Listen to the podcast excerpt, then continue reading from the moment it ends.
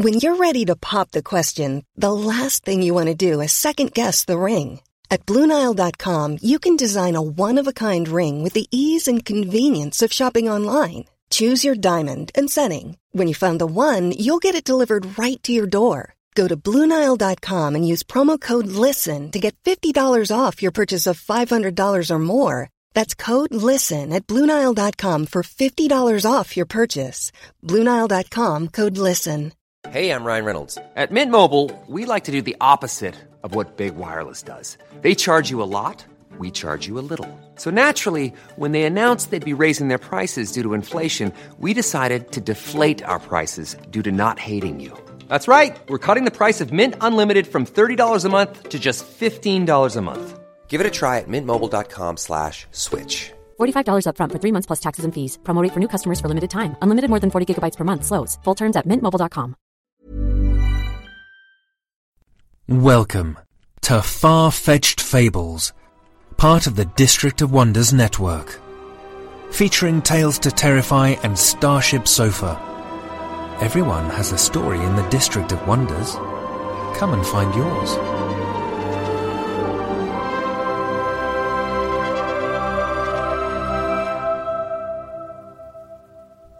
Good morning, good afternoon, good evening, dear listeners. Wherever you are, wherever you are listening from, this is Far Fetched Fables. Welcome to show number 153, the episode that marks our third anniversary. Myself, Nicholas Seaton Clark, our editor, Gary Dowell, and our sound engineer, Mark Zanfaldino, welcome you to this historic episode. Gary, Mark, and I can hardly believe that we're here. And it's all thanks to the wonderful leadership of Tony C. Smith, the captain of our District of Wonders ship. Our thanks go also to you, dear listeners, who have supported us both with your time and your money over these last three years. We're looking forward to another three, and then another, and then another. Three years and hundreds of stories brought to you in audio form, courtesy of hundreds of talented authors and narrators. While we're speaking of narrators, the Triple F could use a few more, specifically narrators fluent in languages or blessed with accents other than the English related. If you are at all interested, please contact us at farfetchedfables at gmail.com.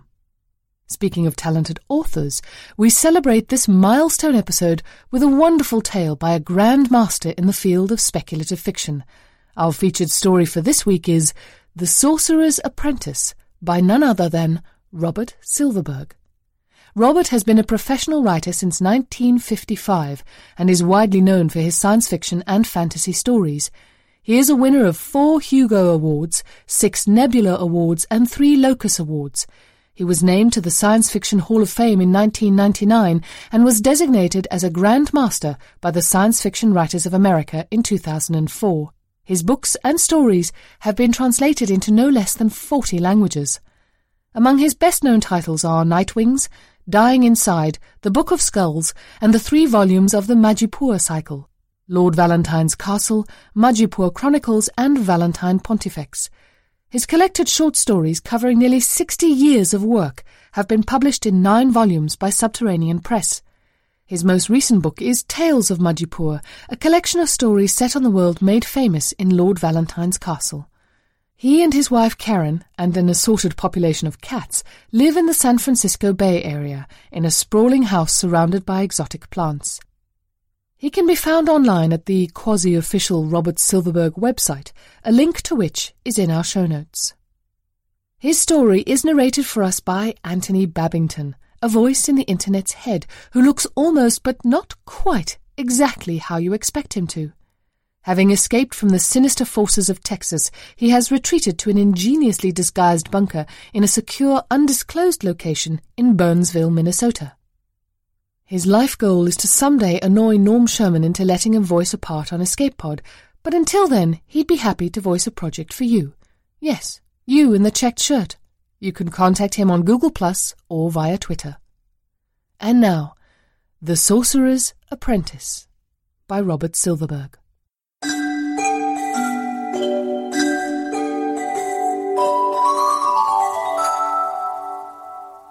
Gannon Thidrich was nearing the age of thirty and had come to Triggoin to study the art of sorcery, a profession for which he thought he had some aptitude, after failing at several for which he had none.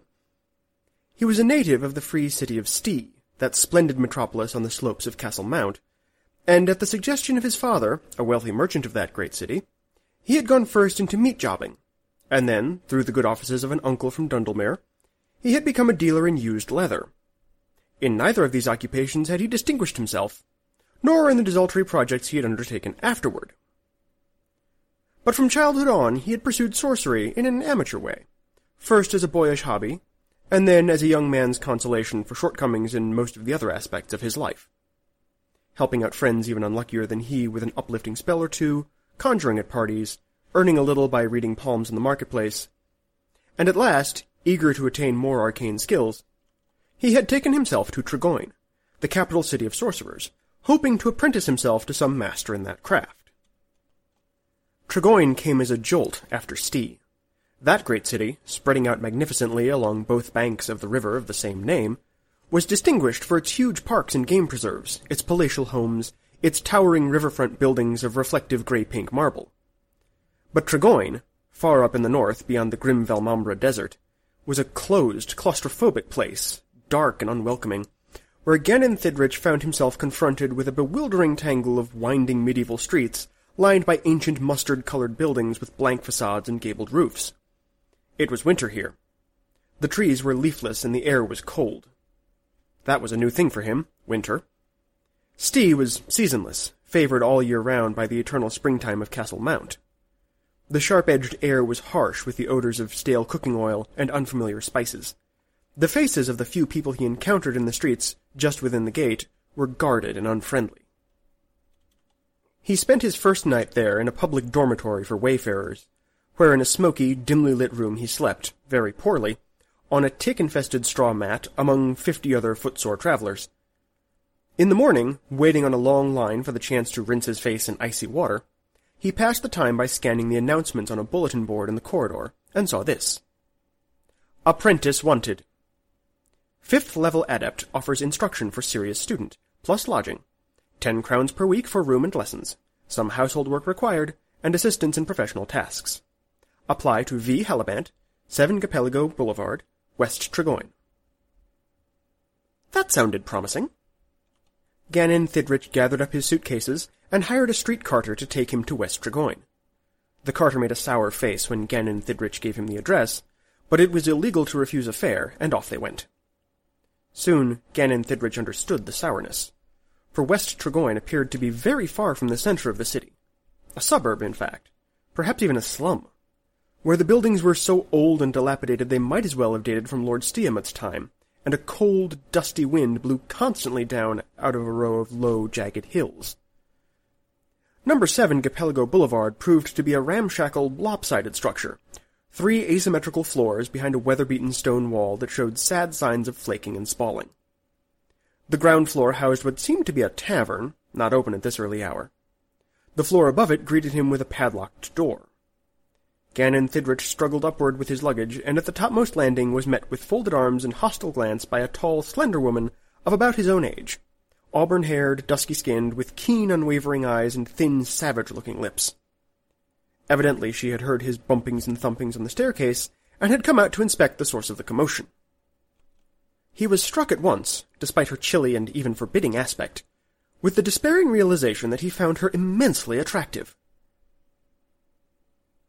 I'm looking for V. Halibant, Gannon Thidrich said, gasping a little for breath after his climb. I am V. Halibant. That stunned him. Sorcery was not a trade commonly practiced by women, though evidently there were some who did go in for it. The apprenticeship? he managed to say. Still available, she said. Give me these. In the manner of a porter, she swiftly separated his bags from his grasp, hefting them as though they were weightless, and led him inside. Her chambers were dark, cheerless, cluttered, and untidy. The small room to the left of the entrance was jammed with the apparatus and paraphernalia of the professional sorcerer.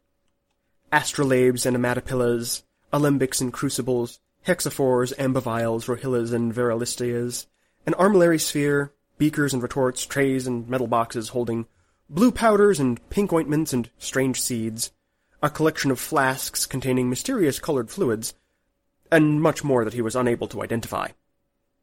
A second room adjacent to it held an overflowing bookcase, a couple of chairs, and a sway-backed couch. No doubt this was the room for consultations. There were cobwebs on the window, and he saw dust beneath the couch, and even a few sand roaches, those ubiquitous nasty scuttering insects that infested the parched Valmambra, and all territories adjacent to it, were roaming about. Down the hallway lay a small, dirty kitchen, a tiny room with a toilet and a tub in it, a storeroom piled high with more books and pamphlets, and beyond it the closed door of what he supposed, correctly as it turned out, to be her own bedroom. What he did not see was any space for a lodger. I can offer one hour of formal instruction per day, every day of the week, plus access to my library for your independent studies and two hours a week of discussion growing out of your own investigations, V. Halibant announced. All of this in the morning. I will require you to be out of here for three hours every afternoon, because I have private pupils during that time. How you spend those hours is unimportant to me, except that I will need you to go to the marketplace for me two or three times a week, and you may as well do that then. You'll also do sweeping, washing, and other household chores, which, as you have surely seen, I have very little time to deal with and you'll help me in my own work as required, assuming, of course, your skills are up to it. Is this agreeable to you? Absolutely, said Gannon Thidrich. He was lost in admiration of her lustrous auburn hair, her finest feature, which fell in a sparkling cascade to her shoulders. The fee is payable four weeks in advance. If you leave after the first week, the rest is refundable. Afterwards not. He knew already that he was not going to leave. She held out her hand. Sixty crowns, that will be. The notice I saw said it was ten crowns a week. Her eyes were steely. You must have seen an old notice. I raised my rates last year. He would not quibble. As he gave her the money, he said, And where am I going to be sleeping? She gestured indifferently toward a rolled-up mat in a corner of the room that contained all the apparatus. He realized that that was going to be his bed. You decide that. The laboratory, the study, the hallway even, wherever you like. His own choice would have been her bedroom with her, but he was wise enough not to say that even as a joke. He told her that he would sleep in the study, as she seemed to call the room with the couch and books. While he was unrolling the mat, she asked him what level of instruction in the arts he had attained, and he replied that he was a self-educated sorcerer strictly a novice, but with some apparent gift for the craft. She appeared untroubled by that. Perhaps all that mattered to her was the rent. She would instruct anyone, even a novice, so long as he paid on time. Oh, he said as she turned away. I'm Gannon Thidrich, and your name is? Halibant, she said, disappearing down the hallway. Her first name, he discovered from a diploma in the study, was Vinala, a lovely name to him, but if she wanted to be called Halibant, then Halibant was what he would call her. He would not take the risk of offending her in any way, not only because he very much craved the instruction that she could offer him, but also because of the troublesome and unwanted physical attraction that she held for him. He could see right away that that attraction was in no way reciprocated. That disappointed him. One of the few areas of his life where he had generally met with success was in his dealings with women but he knew that romance was inappropriate anyway between master and pupil, even if they were of differing sexes. Nor had he asked for it. It had simply smitten him at first glance, as had happened to him two or three times earlier in his life. Usually such smitings led only to messy difficulties, he had discovered. He wanted no such messes here. If these feelings of his for Halibant became a problem, he supposed, he could go into town and purchase whatever the opposite of a love charm was called, if they sold love charms here, and he had no doubt that they did, surely they would sell antidotes for love as well. But he wanted to remain here, and so he would do whatever she asked of him, call her by whatever name she requested, and so forth, obeying her in all things. In this ugly, unfriendly city, she was the one spot of brightness and warmth for him, regardless of the complexities of the situation. But his desire for her did not cause any problems, at first, aside from the effort he had to make in suppressing it, which was considerable but not insuperable. On the first day he unpacked. spent the afternoon wandering around the unprepossessing streets of West Triggoin during the stipulated three hours for her other pupils, and, finding himself alone in the flat when he returned, he occupied himself by browsing through her extensive collection of texts on sorcery until dinner time. Halibant had told him that he was free to use her little kitchen, and so he had purchased a few things at the corner market to cook for himself. Afterward, suddenly very weary, he lay down on his mat in the study and fell instantly asleep. He was vaguely aware, some time later in the night, that she had come home and gone down the hallway to her room. In the morning, after they had eaten, she began his course of instruction in the mantic arts. Briskly she interrogated him about the existing state of his knowledge. He explained what he could and could not do, a little surprised himself at how much he knew, and she did not seem displeased by it either. Still, after ten minutes or so, she interrupted him, and set about an introductory course of the most elementary sort, beginning with a lecture on the three classes of demons, the untamable Valisteroi, the frequently useful Calisteroi, and the dangerous and unpredictable Ergalisteroi.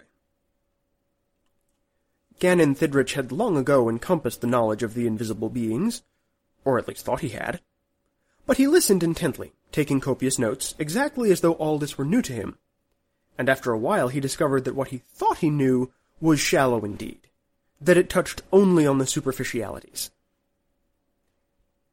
Each day's lesson was different. One day it dealt with amulets and talismans, another with mechanical conjuring devices, another with herbal remedies and the making of potions, another with interpreting the movements of the stars and how to cast spells. His mind was a whirl with new knowledge. Gannon Thidrich drank it all in greedily, memorizing dozens of spells a day. To establish a relationship with the demon Gintis, Limea Abrasax Jabe Jarbatha Karamne. To invoke protection against aquatic creatures, Loma Zath Ioin Acthes Balamaon. Request for knowledge of the red lamp. Imantu Iantu Ankomak. After each hour-long lesson, he flung himself into avid exploration of her library, searching out additional aspects of what he had just been taught. He saw, ruefully, that while he had wasted his life in foolish and abortive business ventures, she had devoted her years, approximately the same number as his, to a profound and comprehensive study of the magical arts, and he admired the breadth and depth of her mastery. On the other hand, Halibant did not have much in the way of a paying practice, skilful though she obviously was. During Gannon Thidrich's first week with her, she gave just two brief consultations. One to a shopkeeper who had been put under a geas by a commercial rival, one to an elderly man who lusted after a youthful niece and wished to be cured of his obsession. He assisted her in both instances, fetching equipment from the laboratory as requested. The fees she received in both cases, he noticed, were minimal, a mere handful of coppers. No wonder she lived in such dismal quarters, and was reduced to taking in private pupils like himself, and whoever it was who came to see her in the afternoons while he was away. It puzzled him that she remained here in Triggoin, where sorcerers swarmed everywhere by the hundreds or the thousands, and competition had to be brutal, when she plainly would be much better off setting up in business for herself in one of the prosperous cities of the Mount, where a handsome young sorceress with skill in the art would quickly build a large clientele. It was an exciting time for him. Gannon Thidrich felt his mind opening outward day by day, new knowledge flooding in the mastery of the mysteries beginning to come within his grasp. His days were so full that it did not bother him at all to pass his nights on a thin mat on the floor of a room crammed with ancient, acrid-smelling books. He needed only to close his eyes and sleep would come up and seize him as though he had been drugged. The winter wind howled outside, and cold draughts broke through into his room, and sand roaches danced all around him, making sand roach music with their little scraping claws. But nothing broke his sleep until dawn's first blast of light came through the library's uncovered window. Halibant was always awake, washed, and dressed when he emerged from his room. It was as if she did not sleep at all. In these early hours of the morning she would hold her consultations with her clients in the study, if she had any that day, or else retire to her laboratory and putter about with her mechanisms and her potions. He would breakfast alone. Halibant never touched food before noon, and set about his household chores, the dusting and scrubbing and all the rest. And then would come his morning lesson, and after that, until lunch, his time to prowl in the library. Often he and she took lunch at the same time, though she maintained silence throughout, and ignored him when he stole the occasional quick glance at her across the table from him. The afternoons were the worst part, when the private pupils came and he was forced to wander the streets. He begrudged them, whoever they were, the time they had with her, and he hated the grimy taverns and bleak gaming halls where he spent these winter days, when the weather was too grim to allow him to simply walk about. But then he would return to the flat, and if he found her there, which was not always the case, she would allow him an hour or so of free discourse about matters magical. Not a lesson, but simply a conversation, in which he brought up issues that fascinated or perplexed him, and she helped him toward an understanding of them. These were wonderful hours, during which Gannon Thidrich was constantly conscious not just of her knowledge of the arts, but of Halibant's physical presence, her strange off-center beauty, the warmth of her body, the oddly pleasing fragrance of it. He kept himself in check, of course. But inwardly he imagined himself taking her in his arms, touching his lips to hers, running his fingertips down her lean, lithe back, drawing her down to his miserable thin mat on the library floor, and all the while some other part of his mind was concentrating on the technical arcana of sorcery that she was offering him. In the evenings she was usually out again. He had no idea where and he studied until sleep overtook him. Or, if his head was throbbing too fiercely with newly acquired knowledge, he would apply himself to the unending backlog of housekeeping tasks, gathering up what seemed like the dust of decades from under the furniture, beating the rugs, oiling the kitchen pots, tidying the books, scrubbing the stained porcelain of the sink, and on and on. All for her. For her. For love of her. It was a wonderful time. But then, in the second week, came the catastrophic moment when he awoke too early, went out into the hallway, and blundered upon her as she was heading into the bathroom for her morning bath. She was naked. He saw her from the rear first. The long, lean back and the narrow waist and the flat, almost boyish buttocks. And then, as a gasp of shock escaped his lips and she became aware that he was there, she turned and faced him squarely staring at him as coolly and unconcernedly as though he were a cat or a piece of furniture. He was overwhelmed by the sight of her breasts, so full and close set that they seemed almost out of proportion on such a slender frame, and of her flaring sharp-boned hips, and of the startlingly fire-hued triangle between them, tapering down to the slim thighs. She remained that way just long enough for the imprint of her nakedness to burn its way fiercely into Gannon Thidrich's soul, setting loose a conflagration that he knew it would be impossible for him to douse. Hastily he shut his eyes as though he had accidentally stared into the sun, and when he opened them again, a desperate moment later, she was gone and the bathroom door was closed. The last time Gannon Thidrich had experienced such an impact, he had been fourteen. The circumstances had been somewhat similar. Now, dizzied and dazed as a tremendous swirl of adolescent emotion roared through his adult mind, he braced himself against the hallway wall and gulped for breath like a drowning man. For two days, though neither of them referred to the incident at all, he remained in its grip. He could hardly believe that something as trivial as a momentary glimpse of a naked woman, at his age, could affect him so deeply. But of course there were other factors. The instantaneous attraction to her that had afflicted him at the moment of meeting her, and their proximity in this little flat, where her bedroom door was only twenty paces from his, and the whole potent master-pupil entanglement that had given her such a powerful role in his lonely life here in the city of sorcerers, he began to wonder whether she had worked some sorcery on him herself as a sort of amusement, capriciously casting a little lust spell over him so that she could watch him squirm, and then deliberately flaunting her nakedness at him that way. He doubted it, but then he knew very little about what she was really like. And perhaps, how could he say? There was some component of malice in her character. Something in her that drew pleasure from tormenting a poor fish like Gannon Thidrich, who had been cast up on her shore.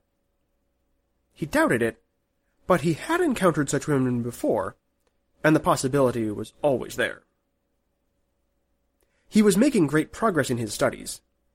He had learned now how to summon minor demons, how to prepare tinctures that enhanced virility, how to employ the eyebrow of the sun, how to test for the purity of gold and silver by the laying on of hands, how to interpret weather omens, and much more. His head was swimming with his new knowledge. But also he remained dazzled by the curious sort of beauty that he saw in her, by the closeness in which they lived in the little flat, by the memory of that one luminous encounter in the dawn.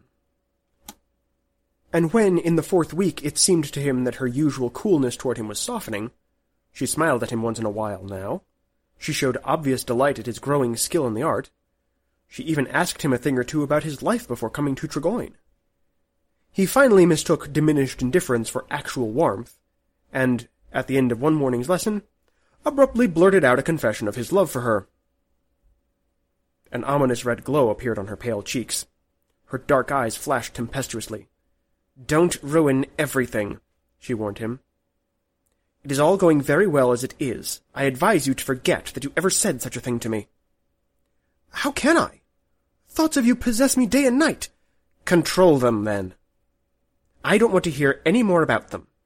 And if you try to lay a finger on me, I'll turn you into a sand roach, believe me. He doubted that she really meant that, but he abided by her warning for the next eight days not wanting to jeopardize the continuation of his course of studies.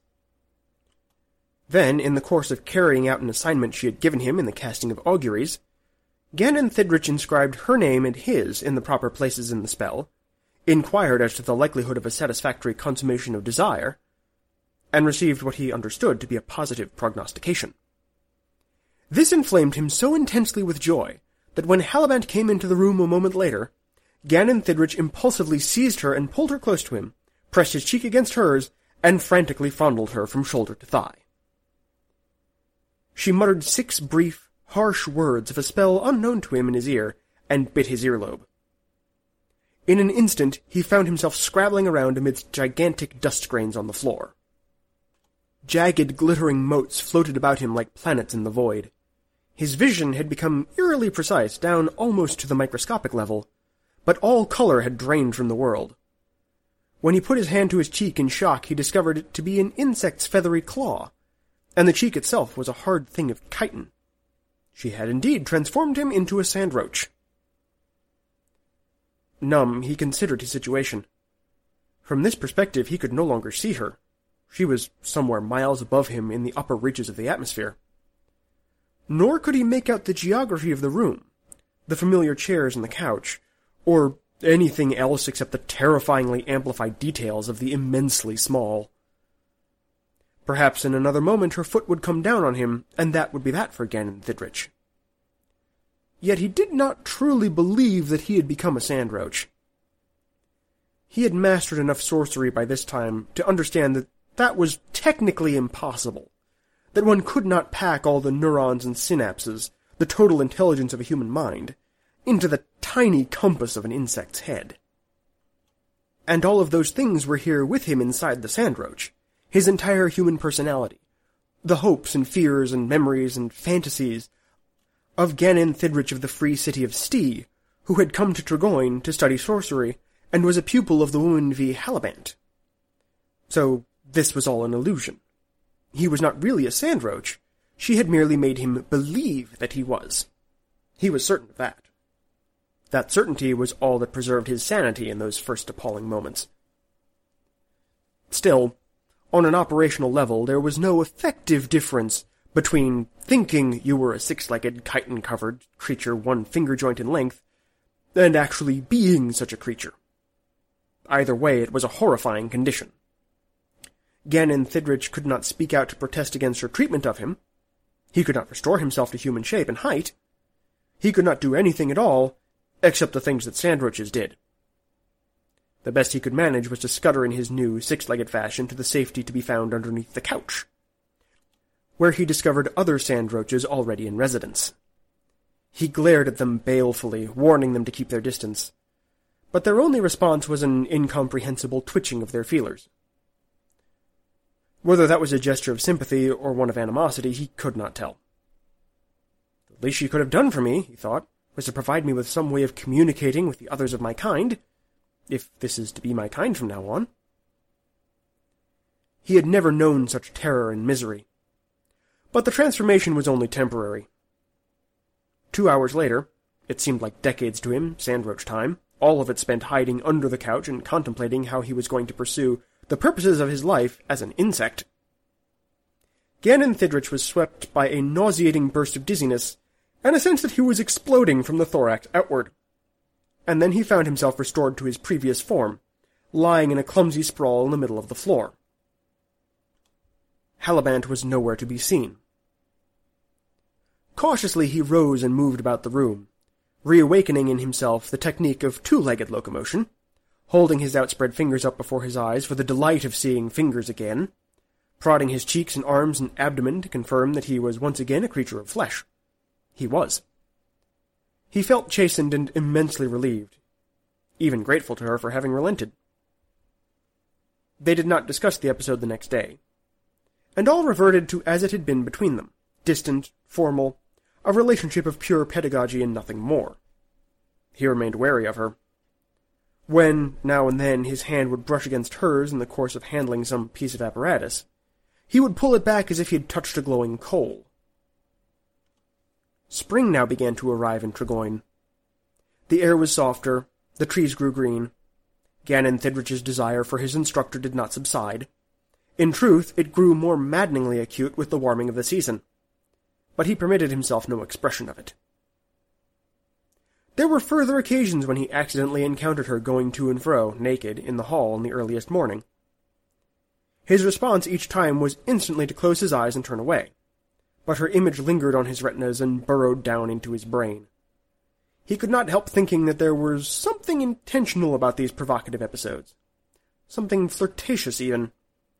But he was too frightened of her to act on that supposition. A new form of obsession now came over him. That the visitors she received every afternoon while he was away were not private pupils at all, but a lover rather, or perhaps several lovers. Since she took care not to have her afternoon visitors arrive until he was gone, he had no way of knowing whether this was so, and it plagued him terribly to think that others, in his absence, were caressing her lovely body and enjoying her passionate kisses, while he was denied everything on pain of being turned into a sand roach again.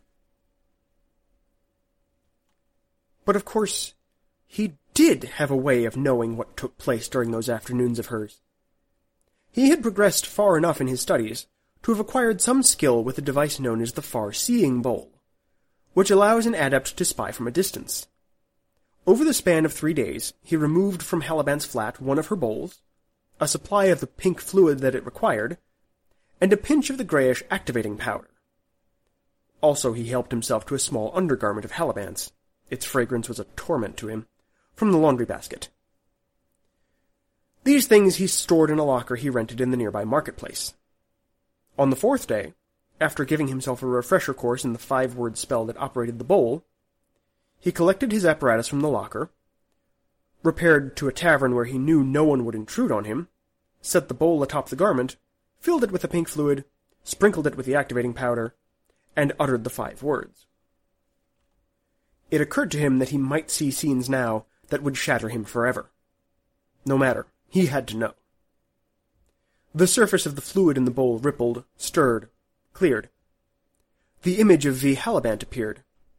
Gannon Thidrich caught his breath. A visitor was indeed with her. A young man. A boy, even. No more than twelve or fifteen years old. They sat chastely apart in the study. Together they pored over one of Halibant's books of sorcery. It was an utterly innocent hour. The second student came soon after, a short, squat fellow wearing coarse clothing of a provincial cut. For half an hour Halibant delivered what was probably a lecture. The bowl did not provide Gannon Thidrich with sound, while the pupil, constantly biting his lip, scribbled notes as quickly as he could.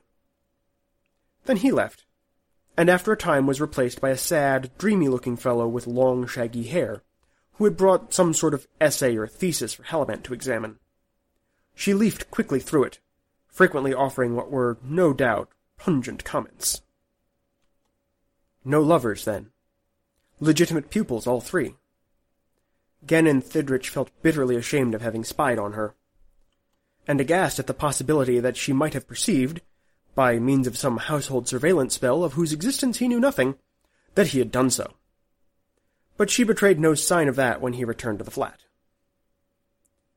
A week later, desperate once again, he purchased a love potion in the sorcerer's marketplace. Not a spell to free himself from desire, though he knew that's what he should be getting, but one that would deliver her into his arms. Halibant had sent him to the marketplace with a long list of professional supplies to buy for her. Such things as elecampane, golden rue, quicksilver, brimstone, goblin sugar, mastic, and theca ammoniaca. The last item on the list was Maltabar, and the same dealer, he knew, offered potions for the lovelorn. Rashly, Gannon Thidrich purchased one. He hid it among his bundles and tried to smuggle it into the flat.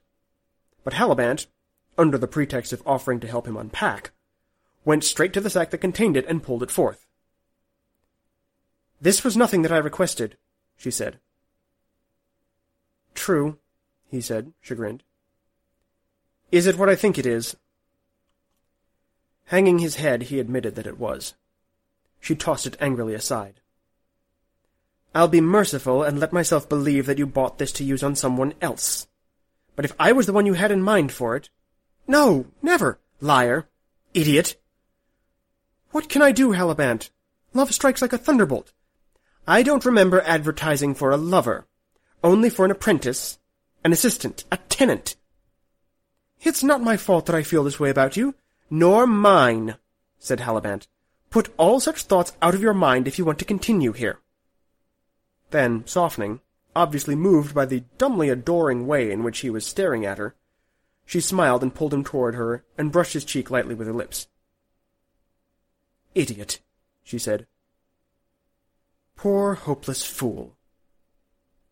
But it seemed to him that she said it with affection. Matters stayed strictly business between them. He hung upon every word of her lessons as though his continued survival depended on committing every syllable of her teachings to memory, filled notebook after notebook with details of spells, talismans, conjurations, and illusions, and spent endless hours rummaging through her books for amplifying detail, sometimes staying up far into the night to pursue some course of study that an incidental word or two from her had touched off.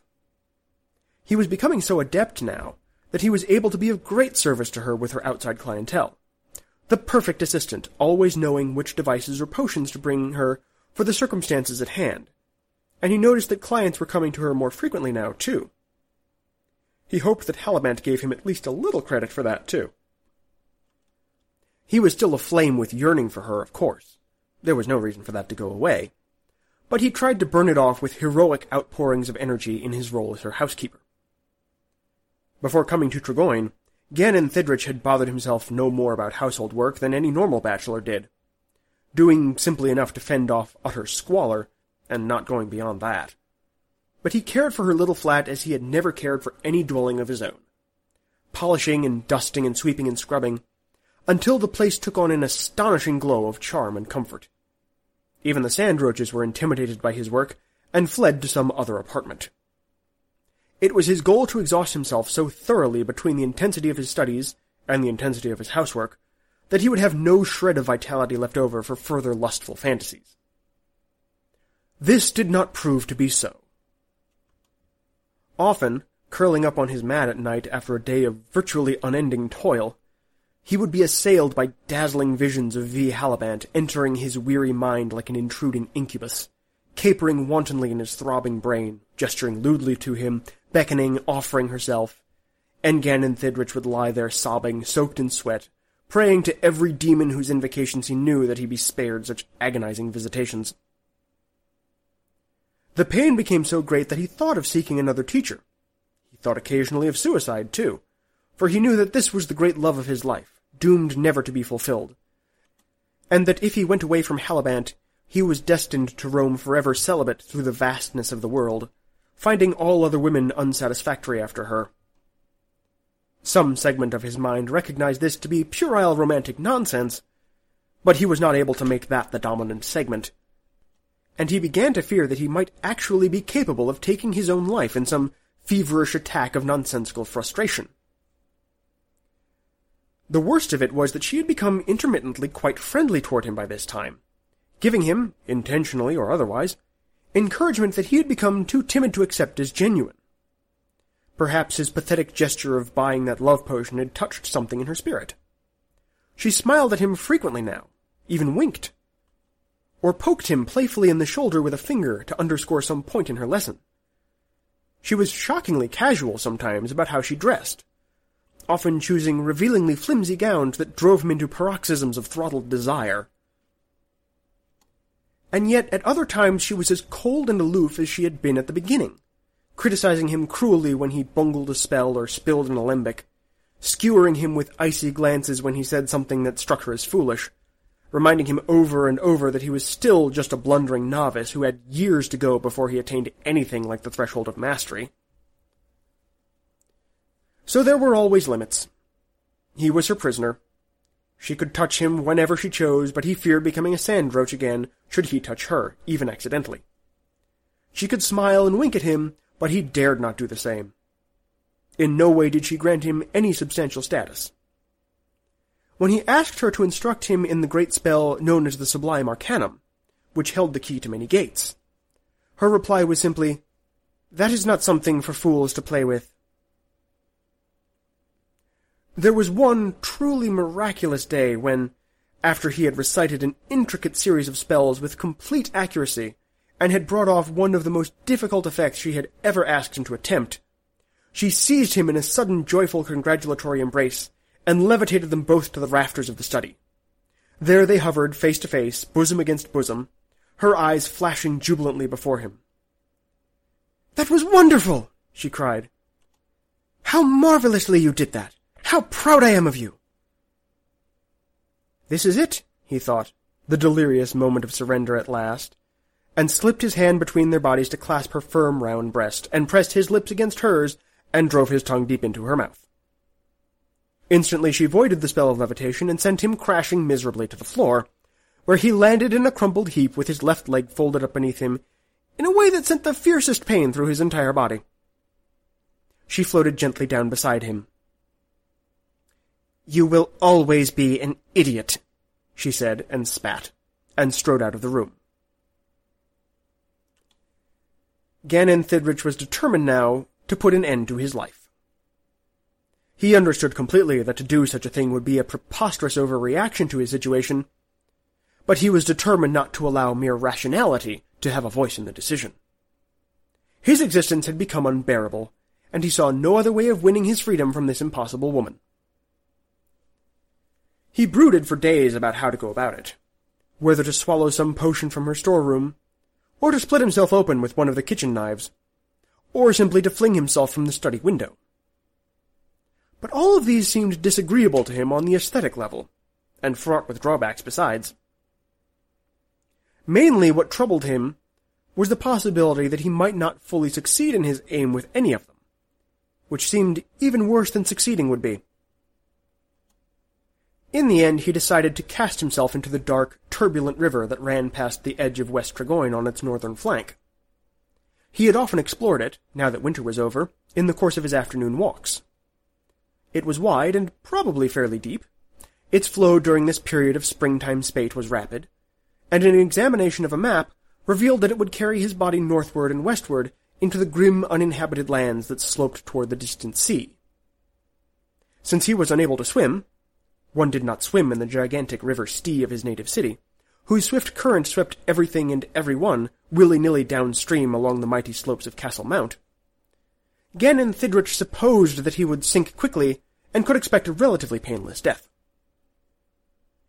Just to be certain, he borrowed a rope from Halibant's storeroom to tie around his legs before he threw himself in. Slinging it over his shoulder, he set out along the footpath that bordered the river's course, searching for a likely place from which to jump. The day was warm, the air sweet, the new leaves yellowish green on every tree, Springtime at its finest. What better season for saying farewell to the world? He came to an overlook where no one else seemed to be around, knotted the rope around his ankles, and without a moment's pause for regret, sentimental thoughts, or final statements of any sort, hurled himself down headlong into the water. It was colder than he expected it to be, even on this mild day. His plummeting body cut sharply below the surface, so that his mouth and nostrils filled with water, and he felt himself in the imminent presence of death.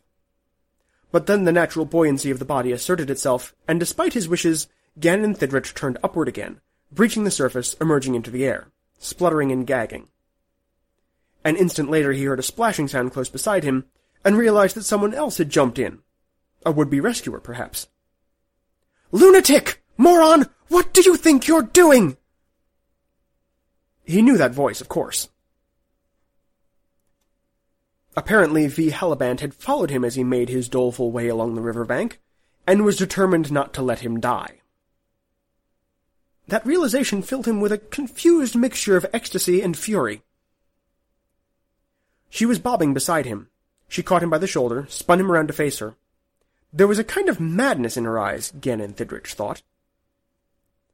The woman leaned close, and in a tone of voice that stung like vitriol, she said, Yahu Ariaha, Ahu Ariaha, Bakakaksikek, Yananen, Thatlat, Hish!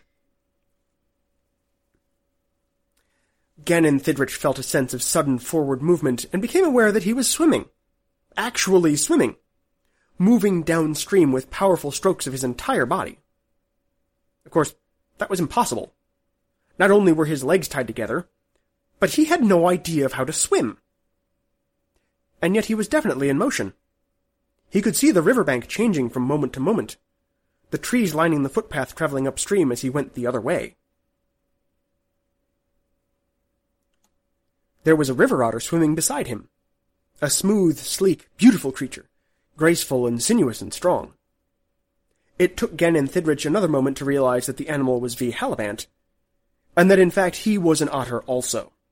That she had worked a spell on them both when she jumped in beside them, and had turned them into a pair of magnificent aquatic beasts. His legs were gone. He had only flippers down there now, culminating in small webbed feet. And gone too was the rope which he had hobbled himself with. And he could swim. He could swim like an otter. Ask no questions, Gannon Thidrich told himself. Swim! Swim! Side by side, they swam for what must have been miles, spurting along splendidly on the breast of the current. He had never known such joy. As a human, he would have drowned long ago. But as an otter, he was a superb swimmer, tireless, wondrously strong. And with Halibant next to him, he was willing to swim forever. To the sea itself, even. Head down, nose foremost, narrow body fully extended, he drilled his way through the water like some animate projectile. And the otter who had been V. Halibant kept pace with him as he moved along. Time passed, and he lost all sense of who or what he was, or where or what he was doing. He even ceased to perceive the presence of his companion. His universe was only motion, constant forward motion. He was truly a river otter now, nothing but a river otter, joyously hurling himself through the cosmos. But then his otter senses detected a sound to his left that no otter would be concerned with. And whatever was still human in him registered the fact that it was a cry of panic. A sharp little gasp of fear. Coming from a member of his former species. He pivoted to look and saw that V. Halibant had reverted to human form and was thrashing about in what seemed to be the last stages of exhaustion. Her arms beat the air, her head tossed wildly, her eyes were rolled back in her head. She was trying to make her way to the river bank, but she did not appear to have the strength to do it. Gannon Thidrich understood that in his jubilant onward progress he had led her too far down the river, pulling her along beyond her endurance, that as an otter he was far stronger than she, and by following him she had exceeded her otter abilities and could go no farther. Perhaps she was in danger of drowning even. Could an otter drown? But she was no longer an otter. He knew that he had to get her ashore. He swam to her side and pushed futilely against her with his river otter nose, trying in vain to clasp her with the tiny otter flippers that had replaced his arms. Her eyes fluttered open and she stared into his, and smiled, and spoke two words, the counterspell, and Gannon Thidrich discovered that he too was in human form again. They were both naked. He found that they were close enough now to the shore that his feet were able to touch the bottom. Slipping his arm around her, just below her breasts, he tugged her along, steadily, easily, toward the nearby riverbank. He scrambled ashore, pulling her with him, and they dropped down gasping for breath at the river's edge under the warm spring sunshine. They were far out of town, he realized, all alone in the empty but not desolate countryside. The bank was soft with mosses. Gannon Thidrich recovered his breath almost at once. Halibant took longer, but before long she too was breathing normally. Her face was flushed and mottled with signs of strain, though, and she was biting down on her lip as though trying to hold something back. Something which Gannon Thidrich understood, a moment later, to be tears. Abruptly she was furiously sobbing. He held her, tried to comfort her, but she shook him off. She would not or could not look at him. To be so weak, she muttered. I was going under.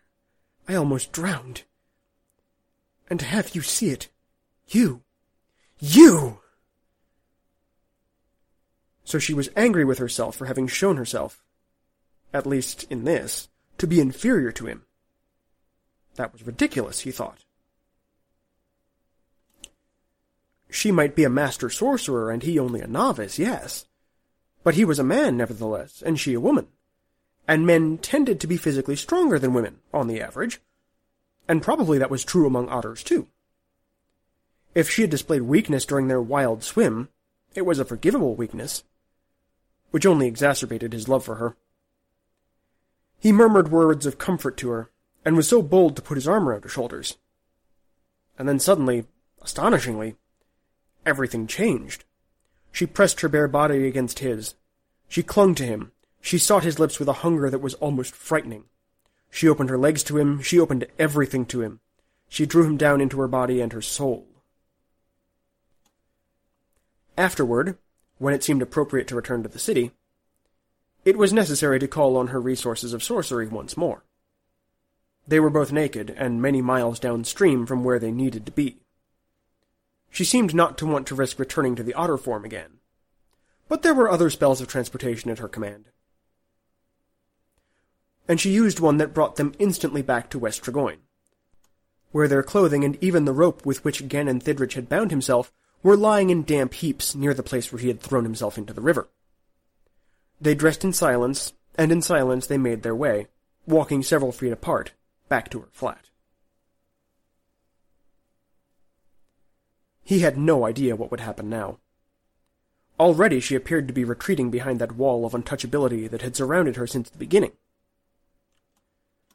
What had taken place between them on the river bank was irreversible, but it would not transform their strange relationship unless she permitted it to, Gannon Thidrich knew, and he wondered whether she would.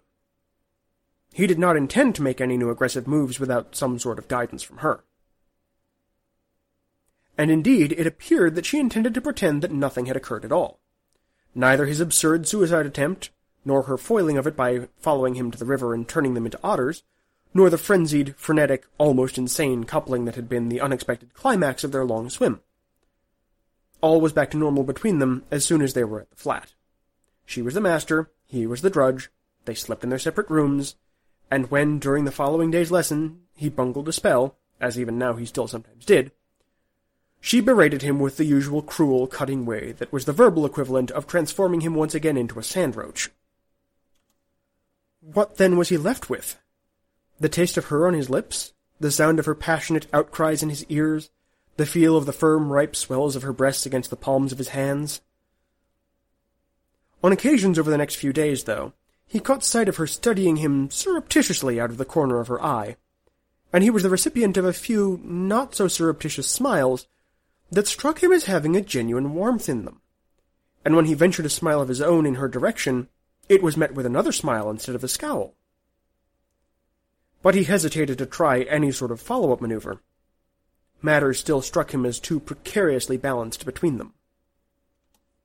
Then, a week later, during their morning lesson, she said briskly, Take down these words. Psakerba, Enfnun, Orgogorgoniotrian, Forby. Do you recognize them? No, said Gannon Thidrich, baffled.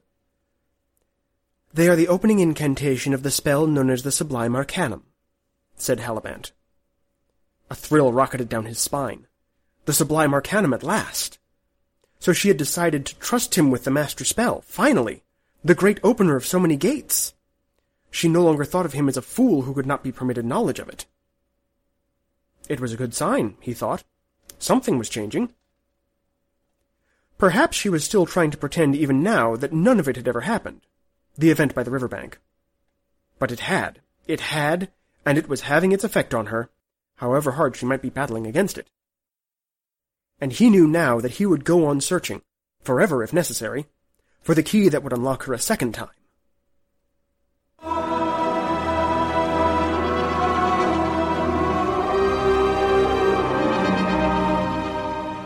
Having a crush on one's teacher can be an awkward experience, especially when said instructor is a master mage.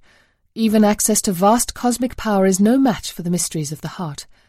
This lad seems to have learned a great deal in some regards, but, like many a young fool in love, he remains clueless in others. If you'd like to share your thoughts on this or any of our stories, you can leave your comments on the Triple F website, our Facebook page, or on Twitter. We love hearing from you, our listeners, and we want to know your thoughts on our content. As always, please leave us a review on iTunes, Acast, or other podcatchers so that we can build our listenership even more and keep the stories flowing.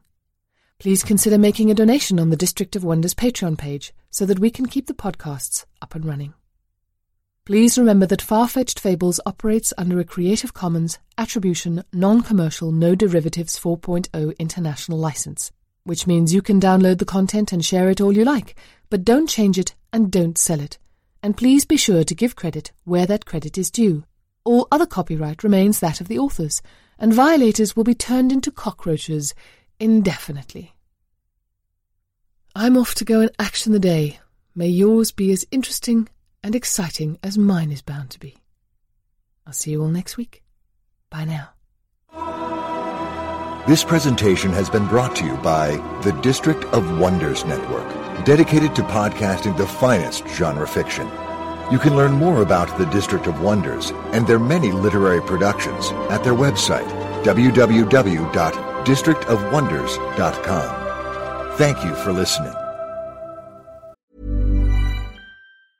Ready to pop the question? The jewelers at BlueNile.com have got sparkle down to a science with beautiful lab grown diamonds worthy of your most brilliant moments. Their lab grown diamonds are independently graded and guaranteed identical to natural diamonds, and they're ready to ship to your door. Go to BlueNile.com and use promo code LISTEN to get $50 off your purchase of $500 or more. That's code LISTEN at BlueNile.com for $50 off. BlueNile.com code LISTEN. Even on a budget, quality is non-negotiable. That's why Quince is the place to score high-end essentials at 50 to 80% less than similar brands. Get your hands on buttery soft cashmere sweaters from just 60 bucks, Italian leather jackets, and so much more. And the best part about Quince, they exclusively partner with factories committed to safe, ethical, and responsible manufacturing. Elevate your style without the elevated price tag with Quince. Go to quince.com slash upgrade for free shipping and 365-day returns. Hiring for your small business? If you're not looking for professionals on LinkedIn, you're looking in the wrong place.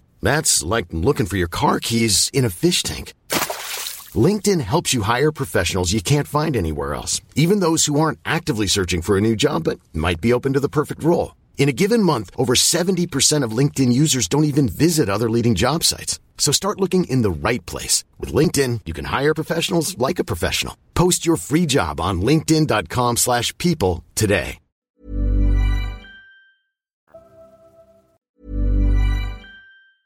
Mom deserves the best, and there's no better place to shop for Mother's Day than Whole Foods Market. They're your destination for unbeatable savings, from premium gifts to show-stopping flowers and irresistible desserts. Start by saving 33% with Prime on all body care and candles. Then get a 15-stem bunch of tulips for just $9.99 each with Prime. Round out Mom's menu with festive rosé, irresistible berry chantilly cake, and more special treats. Come celebrate Mother's Day at Whole Foods Market. Hey, it's Paige DeSorbo from Giggly Squad. High quality fashion without the price tag. Say hello to Quince. I'm snagging high-end essentials like cozy cashmere sweaters, sleek leather jackets, fine jewelry, and so much more. With Quince being 50 to 80% less than similar brands. And they partner with factories that prioritize safe, ethical, and responsible manufacturing. I love that. Luxury quality within reach. Go to quince.com slash style to get free shipping and 365 day returns on your next order. Quince.com slash style.